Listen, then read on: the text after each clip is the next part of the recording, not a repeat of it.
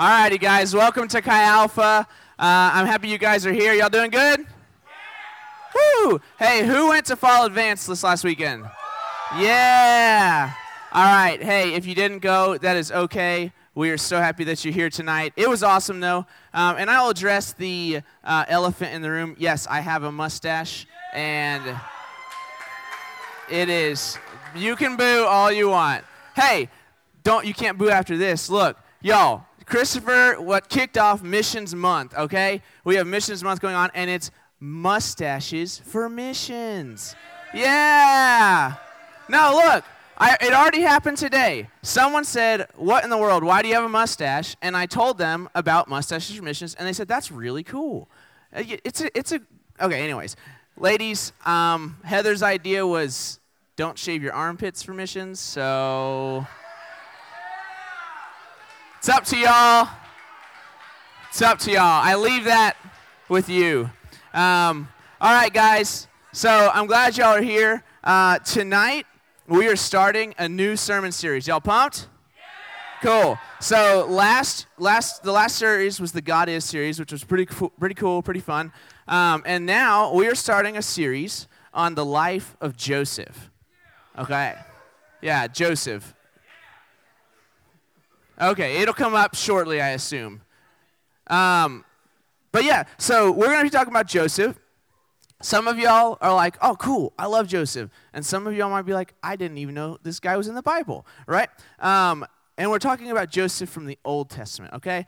And so, um, regardless of whether you know the story in and out or you've never heard it, we want to do something cool. We want to encourage you guys to read the story of Joseph along with us as we're going through this series, okay? Because honestly, we're not going to have enough time to go into everything and, uh, just up here from the front. But we want you guys to read it. We just want you to talk about it small group, write down your questions, write down the things the Lord is speaking to you, and do this with us. Is that something we can do? Cool. It's not a lot. It's only 12 chapters, which is really not that much. Um, so tonight, I'm going to be giving y'all like a Spark Notes version of Joseph. Um, and what we're going to be talking about with Joseph's life is actually, uh, I think, one of the most important things you will ever ask yourself. The topic we're talking about tonight is something that every single one of us deals with on a daily basis, and none of us can get away from it. You can't escape this. If you got a roommate, you deal with what we're talking about. If you've ever dated someone, you deal with what we're talking about tonight. If you've got parents, which you do, because you wouldn't be here, it's colored the way you've seen them. Every argument you've had with someone is laced with what we're talking about. Every compliment you've ever given, every insult you've ever dished out, every flattering word said finds its birth in what we're talking about tonight. This topic has and will continue to have the greatest influence on your life. It'll affect how you spend your free time, what you do with your life, the job that you decide to take, the friends you choose to be around, the way you live on a day to day basis. This topic determines the books that you read, the movies you watch, the shows you binge, the music you listen to, the videos you consume, the things you post on social media. And this topic we're talking about tonight not only has huge ramifications here and now, but actually has eternal ramifications. What are we talking about tonight? What could be this important? Tonight, we are talking about motive. Motive. Motive is the great divider of men. Look, y'all, motive is the thing that sets dead religion apart from abundant life.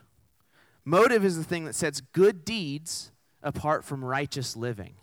All right, motive is the thing that will keep you up at night wondering, did that person say that because they love me or because they hate me? Because you don't know why they said what they said. Right? Our motives affect our, every aspect of our life in ways that we seldom don't realize. Motive is not just an action, it's the intent behind the action. And motive is what ultimately separates us from looking like a Christian and actually walking with God. So tonight we're going to be in Joseph's story. Like I said, I'm going to be giving just like a uh, spark notes of his life. All right? And we're going to be talking about motive. And as we talk about motive, the one question that I want before you guys this whole time. It'll be popping up on the screen over and over again. And it's this question Why do I do the things I do? And who do I do them for? Why do I do the things I do? And who do I do them for? That's a big question, right? Yeah. But we're going to have fun with it. So, let's look at Joseph's life. All right? Um, again, okay, his story, if you guys want to write it down, it's Genesis chapter 37. You can skip 38. It's you can read it if you want. You'll you'll know what I mean. Uh, that's enough. It's an interesting chapter of the Bible. And then 39 through 50. That's the life of Joseph, all right? So if you guys want to write that down, we're going to read it together. I'm not going to put it on the screen. I'm not going to put 12 chapters of the Bible on the screen. I love you guys. Um, and I don't want to read for the next 20 minutes. Uh, but what I am going to do is I'm going to put key moments in Joseph's life, and they're going to have little scripture references, okay? So these are the key moments. So, who was Joseph? The first thing that we must know that has to, to, to color everything else of this story is that Joseph was a godly man whose faith in God never wavered. All right, so as for story, Joseph was the 11th son of his father Jacob and the firstborn son of Jacob's first wife. Confusing, right? So, in short, Jacob married Rachel because she was the love of his life, but he also kind of got tricked into marrying her sister. Rachel couldn't conceive, so he decides to have a baby with her sister and both of their respective maids. I, hey, I don't know. I don't think that's a great idea, but then the Lord blesses Rachel, and she's able to conceive, and she has her son Joseph. He's the 11th chronological son of Jacob, right? So he's got 10 older brothers. Anyone else got a lot of older siblings? I think Samantha. Okay, there's a couple of us. Awesome. So you can imagine what happens, right? So Jacob loves Rachel. That's his, his bride. That's who he wanted to marry. And now she has a son. So what does Joseph become? The favorite child. Not dad. Good attempt. Joseph becomes the favorite child. And I'm talking like mega favorite. His dad gave him a rainbow colored coat. Like, that's intense. I, I used to have one um, a long time ago. There's a Facebook picture of it. You can find it somewhere. But, right, the Bible actually says that Jacob loved Joseph so much that his brothers hated him. His 10 older brothers hated him and couldn't even say a nice thing about him. They couldn't even fake it, right? These guys hated him. And if you know anything about like the fa- if you weren't the favored child or if you weren't like the favored student, right? Then you know what I'm saying when you just like, oh, I can't stand them, like they get everything. And then on top of that, they're really gifted or they're really good at something or they they get some kind of special $10,000 lottery and you're like like you're already everyone's favorite. Like, what the heck, right? Joseph kind of does this. So, Joseph, Joseph loves God and he pursues God, and God starts to give him dreams. And in these dreams, his brothers and his dad are bowing down to him. And so, in his naivety and youth, he says, I'm going to tell them. what happens? They get pissed. And they're like, uh uh-uh, uh, like, no, we are not, like, we are not bowing down to you. How dare you say that? And so they've had enough, and they decide it's time to get rid of, rid of Joseph. This is dumb. And so one day they're out in the field, away from their father, and they grab Joseph and they throw him in a well. And then for the next hour or so, they decide, should we kill him? We should kill him. We should do that.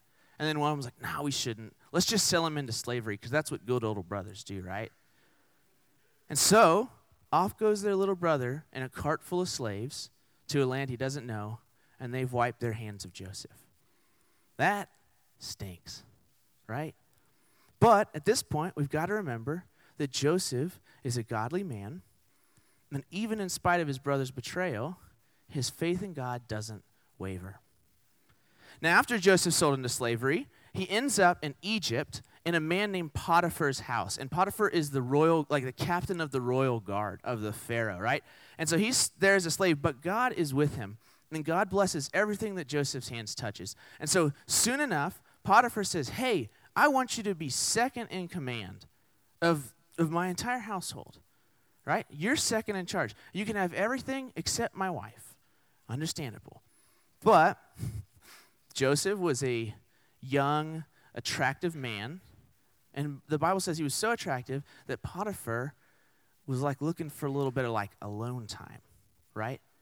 She she liked Joseph a little bit much. And so one day, Potiphar goes to try and sleep with Joseph. And he says, "No, I love my master too much."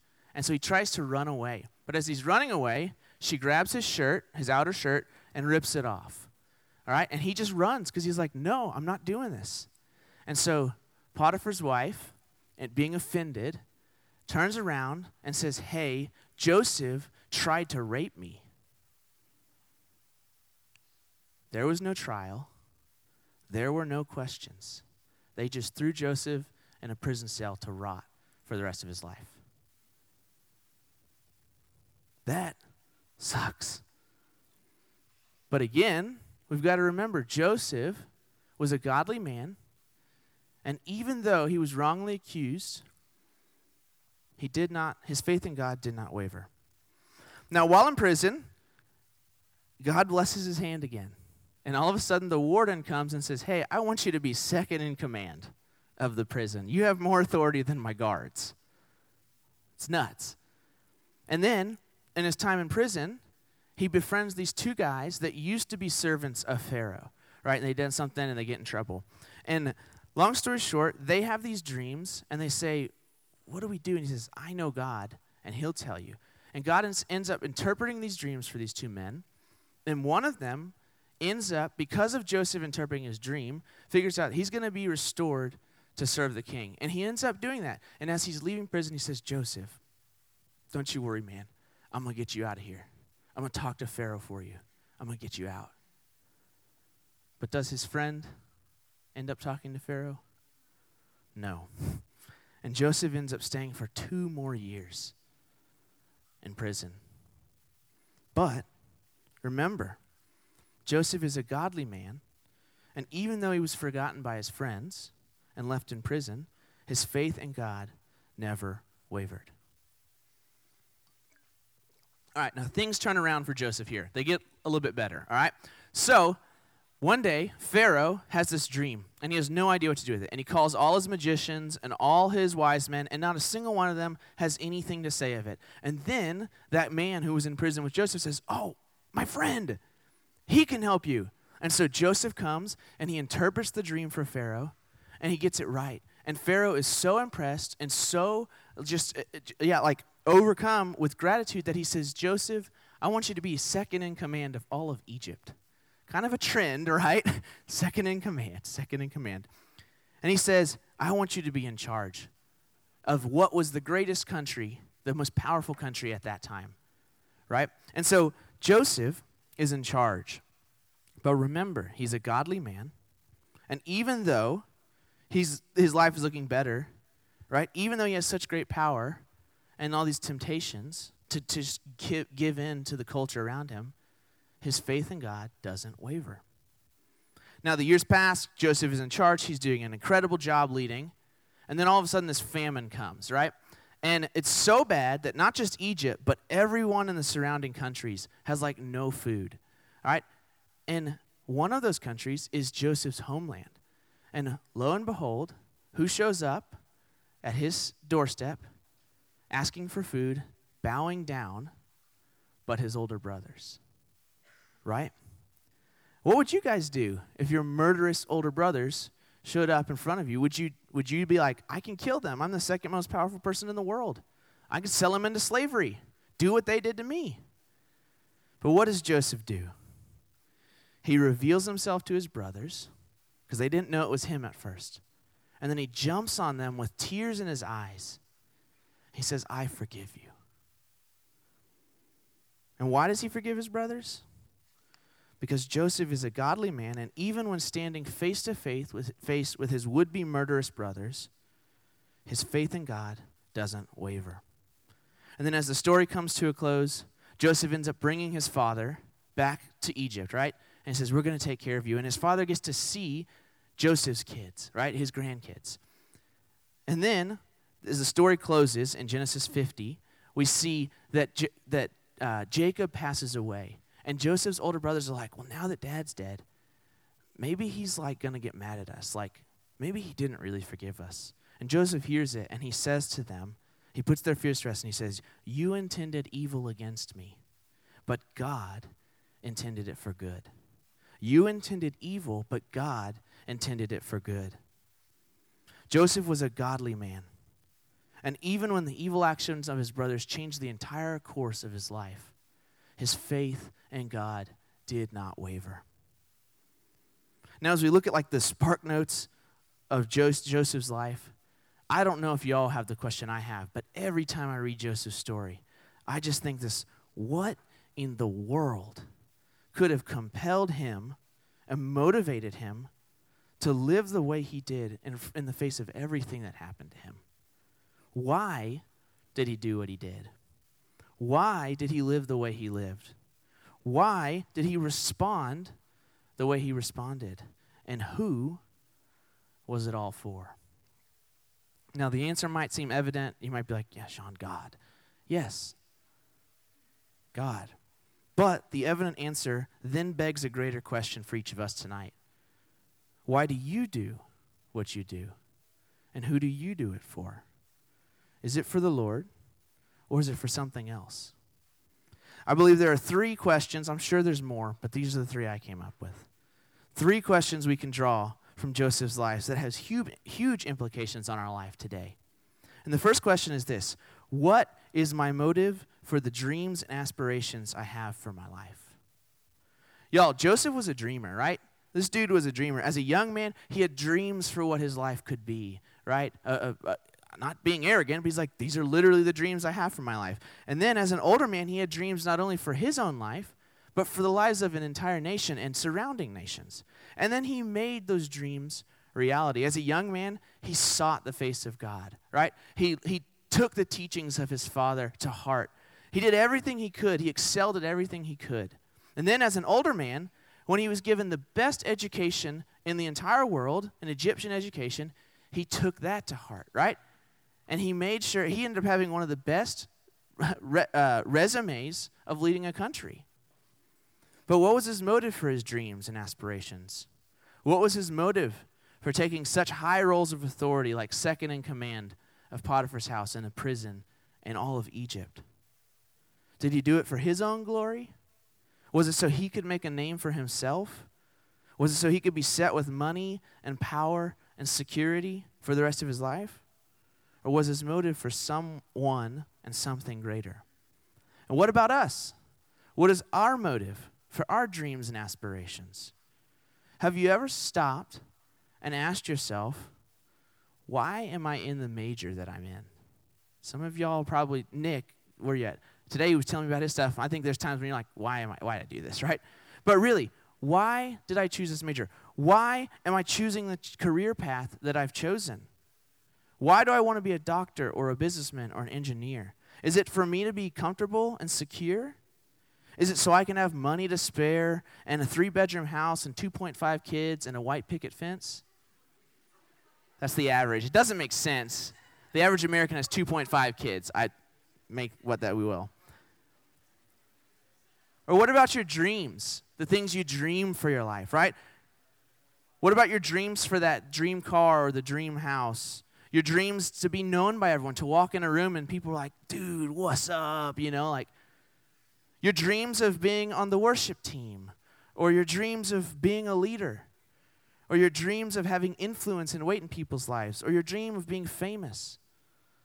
Is your motive so that people will see you and your talents and recognize you and pat you on the back and say, Man, you're so talented. Wow, I want to be like you. Or is your motive for something and someone greater? Something beyond you, for God and His glory? The second question we can ask from Joseph's life is what, what is my motive for the friends I surround myself with? Joseph may not have, uh, sorry, Joseph didn't have a lot of options for friends, right? He was sold into slavery, thrown into prison, made the king's, like, the people that he was friends with were the people that were around him. But he still had options of whether he was going to be their friends, right? He may not have people around him that looked like him or talked like him or thought like him, But he chose to befriend the people that were with him. He could have, look, he could have looked at his situation and he could have just said, I'm done with people. Everyone so far is just messed up my life. I'm done. I'm living for number one, right? But no, he doesn't live for number one. He doesn't even live for the highest good of those other people. He says, I'm going to live for God and his highest good. He loved Potiphar and respected him enough to protect his master's marriage. He loved his fellow prisoners and spoke words of life over them. He loved Pharaoh and was a friend to Pharaoh when everyone else would have just seen him as a ruler. Joseph's motive for his friends and acquaintances wasn't motivated by hurt or bitterness of what had happened in his life, but rather God and his highest good and his life and their life. What about us? What about you? Why do you choose the friends you hang out with and surround yourself with? Do you surround yourself with people that'll help you get further along in life? Do you surround yourself with people that you feel superior to so you can feel better about yourself? Do you surround yourself with people that are expendable and you just get what you want out of them and then you move on? Or have you ever stopped and asked yourself, why, why, why do I have some of these friends? Like, how many of y'all have got a friend from like kindergarten and you know they're just not a good influence? You don't have to raise your hand. Brandon did. Thank you. I see that hand. Y'all, there are so many of us that have friends from high school or from kindergarten, and we say, what do we say? We say, well, if I'm not their friend, they'll be mad at me. They'll be so offended with me.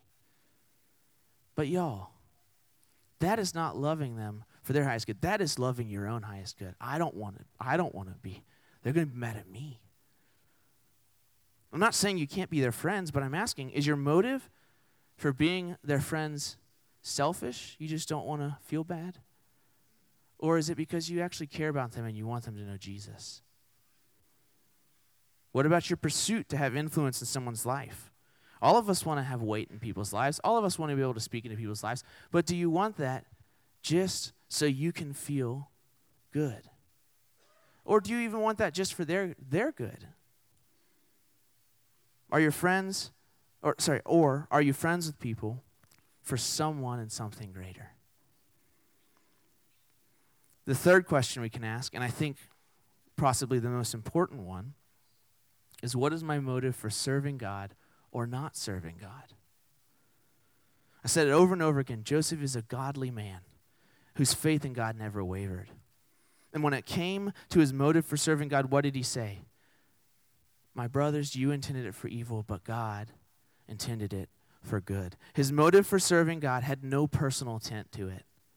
He didn't bring in bitterness. He didn't bring in hurt. He didn't bring in pain. He wasn't looking out for number one. He wasn't trying to make his life easy and comfortable. He said, In serving God, even evil things that happen to me are for his good, and I'm okay with that. Joseph's motive for serving God throughout his entire life wasn't because God made his life easy or comfortable or a walk in the park. His life was anything but easy and comfortable, even when he was second in command. And yet, Joseph counted his life the greatest privilege to be used by God for God's glory. So, what about us? Why do you serve God? Do you serve God to be remembered by men or to be remembered by Him?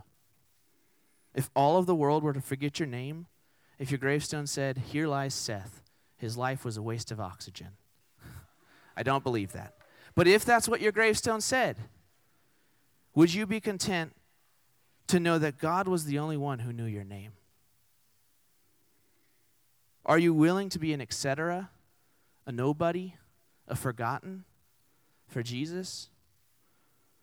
Or does your name have to be plastered before the world? Or about if you don't want to serve God? Right? Some of us like, I don't really want to serve God. Why? What's your motive for that?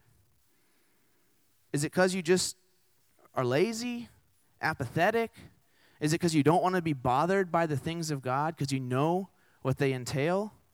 Do you hesitate to serve God because you know it means you'll have to take responsibility, but internally you just say, I just want to do what I want to do? I want to be comfortable. Why do we serve God or not serve God? And who are we doing it for? For us or for Him? I know I've asked this question a hundred different ways. But, friends, this is one of the most important questions you could ever ask yourself. And you won't just answer it once, but as your heart, right? The, the Bible says your heart is deceitful and wicked. No one can trust it. It's going to happen. You're going to have to test your motives again. And we say, why do I do the things I do? And who do I do it for? Do I do things for myself or for others or for God? And as you can likely infer, again, our motive should be God. That's what I'm getting at. We know Joseph's motive was for the Lord, right? And for God's highest good. And we know that ours should be for God, but it still begs the biggest question to me why? Why choose God? Why should any of us choose God as the motive for our own lives? Why not our own happiness? Why not our own comfort? Why not our own security? Why not be motivated to help and love other people? Aren't those good things? Isn't it important to take care of ourselves and to love our neighbors? Why is God the best choice? I believe Joseph knew the truth, and that's what kept him going. And I believe the Lord will reveal that truth to you tonight. You see, the reason God was the highest motive of Joseph's life and why it should be our motive for living our life is because only God can bear the weight of what we choose to live our lives for. Only God can bear the weight of what we choose to live our lives for. Living for your own happiness and security and comfort cannot and will not sustain you. We were not made to live for ourselves only. Living for the good of others, though not a bad thing, cannot and will not sustain you. Living for a good cause, the betterment of life, for any good and right thing, but devoid of Jesus, cannot and will not sustain you. I think E. Stanley Jones says it best. He says, When you live a life of pleasing yourself, you will not like the self you are pleasing. If you won't live with God, you can't live with yourself. Y'all, I've been there even as a, as a follower of Jesus, where I start living for myself, I'm like, man, I don't, I don't like this. I don't like who I am. I don't want to live with who I am. But it goes back to because I'm trying to please myself. We were not made to live for ourselves, neither were we made to even live for others. You see, if you live for yourself, you end up destroying yourself. If you live for others, you'll end up destroying them because they cannot bear the weight no person can bear that weight. Only Jesus can bear that weight. E. Stanley Jones says again in a conversation he had at a conference, he says, A woman walked up to him and asked, You taught me how to be happy with Christ, but how can I be happy without him? I told her, I'm sorry, I don't believe there's another way. And as I thought about her question later, I looked back over the past 50 years of my life with God, and I could find no memory of a single person who was authentically happy apart from Christ. I have seen people momentarily happy through happenings, like getting a gift or seeing a friend, but never people who are happy not merely on account of, but also in spite of good things happening to them. Many are happy when good things happen, but it is only the Christian faith that can have happiness in spite of bad things. It is only in putting Christ first that this, is, this could ever be produced. If we live for ourselves, we'll crumble in our fingertips. If we live for others, they'll crumble before us. But if we live for God, if we live for a cause and a person beyond us and beyond others, then we can put our feet on solid ground that will not crumble and will not move. Only He can bear the weight of what you live your life for. God is the only one. He's the only one that can bear the weight of our worship. If we live for ourselves, we crumble. If we live for people, we crumble. If we live for God, He sustains us. And only Him, only Jesus. Joseph knew this. Joseph knew that to live for God was the best thing for his life and everyone else's. If he lived for him, he would have been a bitter, angry man who probably would have slept with Potiphar. If he lived for others, he would have realized, man, I'm going to be let down. My brothers let me down. Everyone let me down. But he said, no, God will not let me down. He can bear the weight of what I live for. And my friends, we can have exactly what Joseph had tonight. Why do I do the things I do? And who do I do them for? That is one of the most important questions you will ever ask yourself. And your answer to that question will have repercussions not only now, but in eternity. The band can go ahead and come up. And as the band's coming up, I believe where the Lord wants to direct us in response tonight is to honestly answer that question Why do I do what I do? And who do I do it for? And if that's a broad, if that question is like up here, then bring it down to maybe the three questions about why, what, are your, what is your motive for your aspirations or for your friends or for serving God? Or maybe even more specific, something like, why, did, why do I want to date this person? Why do I want to get married? Why do, I, why do I spend my free time the way I do? Why do I want to be a leader? Why do I small group lead? Why do I want to be a missionary? And who am I doing this for? There's a myriad of questions you guys can ask yourself, but the key thing is not just asking the question, but it's honestly answering it. Many of you guys have notebooks, you have Bibles, there are pieces of paper like on the prayer cards. And if you don't have something physical, you have a phone. And what I believe the Lord wants us to do is not just answer this question in our head, but actually write it out.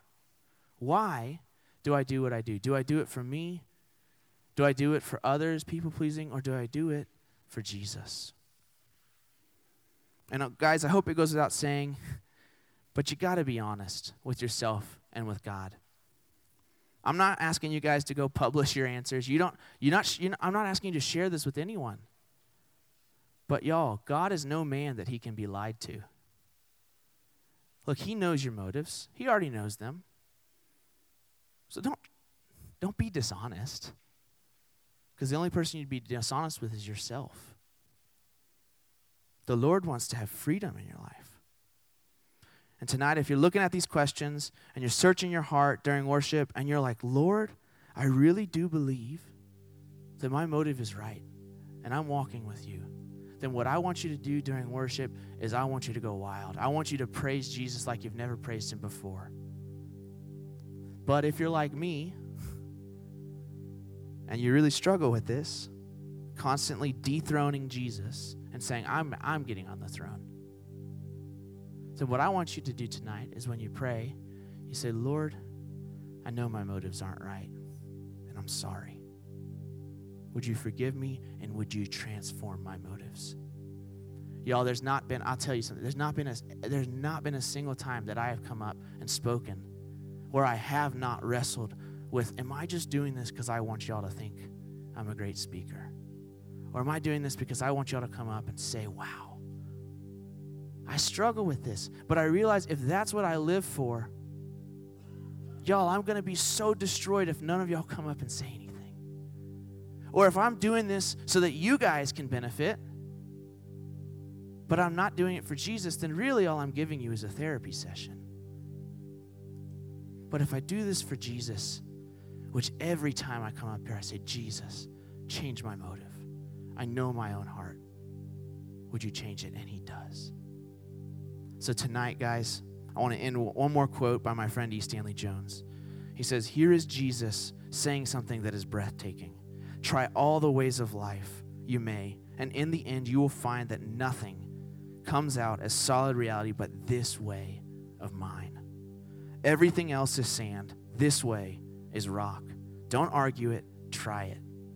Put it under life and see what life will do to it. And you will find that living for God as your highest motive will be the only one to approve it. Jesus, I pray, Lord, that you would help us to be honest tonight. God, that is all that I'm asking. Spirit of God, I pray that one of these questions has connected, has gone to our hearts, God, and that we would stand humbly and honest before you. And then, God, after whatever that answer is, we would say, Transform us. Let us set our eyes on you. God, we love you and we trust you. And I pray, Holy Spirit, you would do what only you can do.